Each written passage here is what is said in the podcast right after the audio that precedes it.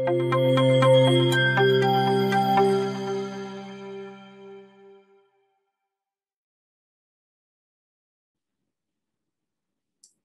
chào tất cả mọi người. Hôm nay tôi rất là vui được chia sẻ với cả nhà tiếp theo trong những video về chủ đề chia sẻ sách. Và quyển sách tôi đang cầm trên tay đó là quyển về storytelling.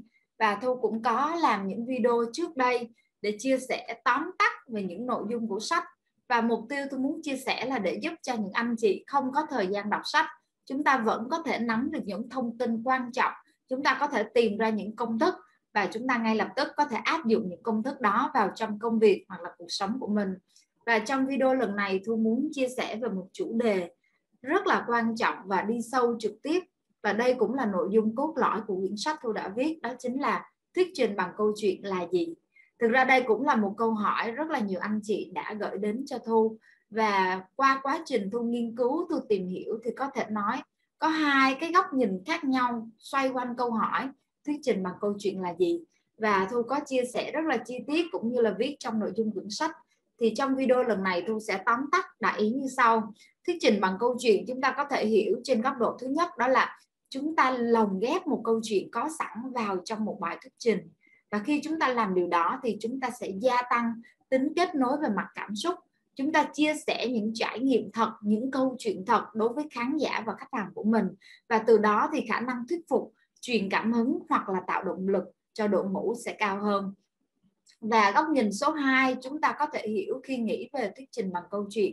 Dưới sự quan sát của Thu thì à, góc nhìn số 2 cũng được ứng dụng rất là phổ biến trong nhiều tình huống khác nhau như là thuyết trình, trong đào tạo, trong huấn luyện, trong tiếp thị, trong bán hàng cũng rất là phổ biến. Và hình thức thứ hai là chúng ta sẽ biến nguyên một bài thuyết trình thành một cấu trúc câu chuyện. Và với cách làm này sẽ giúp cho lời nói cũng như là tất cả những thông điệp chúng ta đưa ra được cấu trúc theo một mạch lạc rất là dễ hiểu và đạt được mục tiêu cuối cùng. Thì đây là một cái cách thức sẽ khó làm hơn. Và trong nội dung quyển sách này chúng ta sẽ tìm được cụ thể cách làm như thế nào và tất nhiên là trong những video tiếp theo tôi cũng sẽ giải thích rõ hơn. Như vậy có thể hiểu là có hai góc nhìn về thuyết trình bằng câu chuyện cả nhà nhé. Một là chúng ta đưa một câu chuyện vào trong bài thuyết trình và cách thứ hai là chúng ta xây dựng nguyên bài thuyết trình thành một câu chuyện. Và trong tất cả những cái nghiên cứu của thu và phân tích những tình huống thực tế thì thu lấy ví dụ nhiều nhất, đó là những bài thuyết trình trên sân khấu của các diễn giả nổi tiếng và sau đó thu cũng có phân tích những đoạn TVC trong ngành quảng cáo, tiếp thị truyền thông. Thì à, chúng ta thấy rằng tại sao lại là một câu chuyện, tại sao chúng ta cần đưa câu chuyện vào trong bài thuyết trình, hoặc là chúng ta xây dựng cấu trúc một bài thuyết trình, bài bán hàng như là một câu chuyện. Dựa trên một nghiên cứu của trường đại học Stanford thì thấy rằng một câu chuyện hay có thể được ghi nhớ gấp 22 lần so với một dữ liệu thông thường. Tôi thấy điều này rất là đúng mà vì à, đôi khi chúng ta xem phim, chúng ta đọc truyện, chúng ta có thể xem và đọc cách đây rất là nhiều năm, nhưng mà đến bây giờ chúng ta vẫn còn nhớ những tình tiết trong bộ phim đó. Và từ cái luận điểm như vậy, người ta mới thấy rằng câu chuyện kết nối về mặt cảm xúc với lại độc giả và khán giả rất rất nhiều.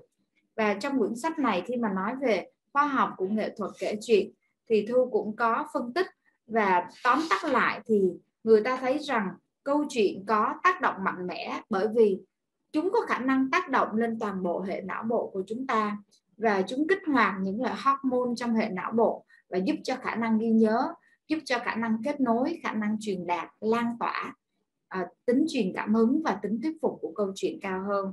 Và bốn loại hormone chính sẽ được tạo thành trong não bộ khi chúng ta nghe một câu chuyện.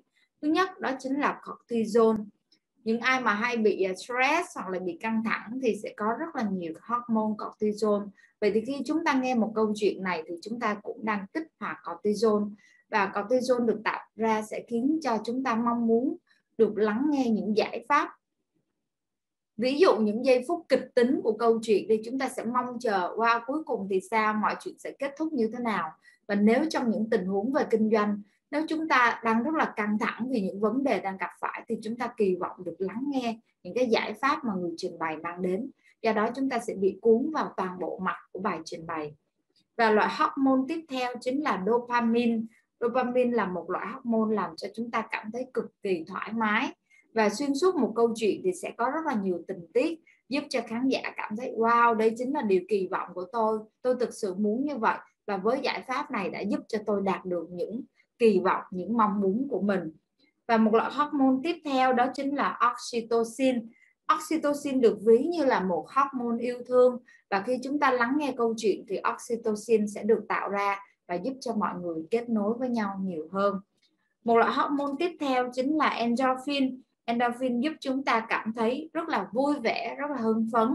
Và khi chúng ta nghe những câu chuyện thì endorphin cũng được tạo ra, giúp cho mọi người kết nối với nhau tạo ra một bầu không khí rất là vui vẻ.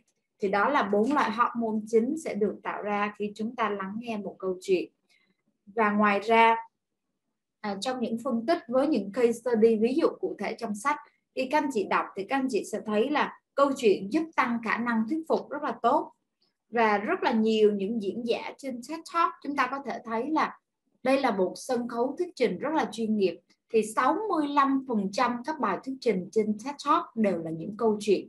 Cái cách thức họ làm đó là họ biến nguyên một bài thuyết trình như là một cấu trúc của một câu chuyện cực kỳ lôi cuốn. Và thậm chí là họ còn đưa những câu chuyện vào trong bài thuyết trình nữa. Thì thu đánh giá đây là những cái điểm cực kỳ hiệu quả khi chúng ta có thể phát huy được lợi thế của storytelling. Và đó là một số nội dung thu muốn chia sẻ trong video lần này và tổng thể thì chúng ta đã trả lời cho câu hỏi là nghệ thuật thuyết trình bằng câu chuyện là gì?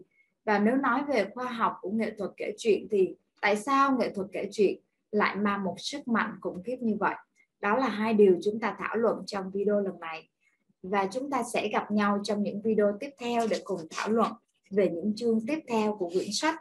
Và cụ thể nhất là chúng ta sẽ tìm ra công thức để xây dựng và tạo nên những kịch bản câu chuyện hấp dẫn và đầy lôi cuốn.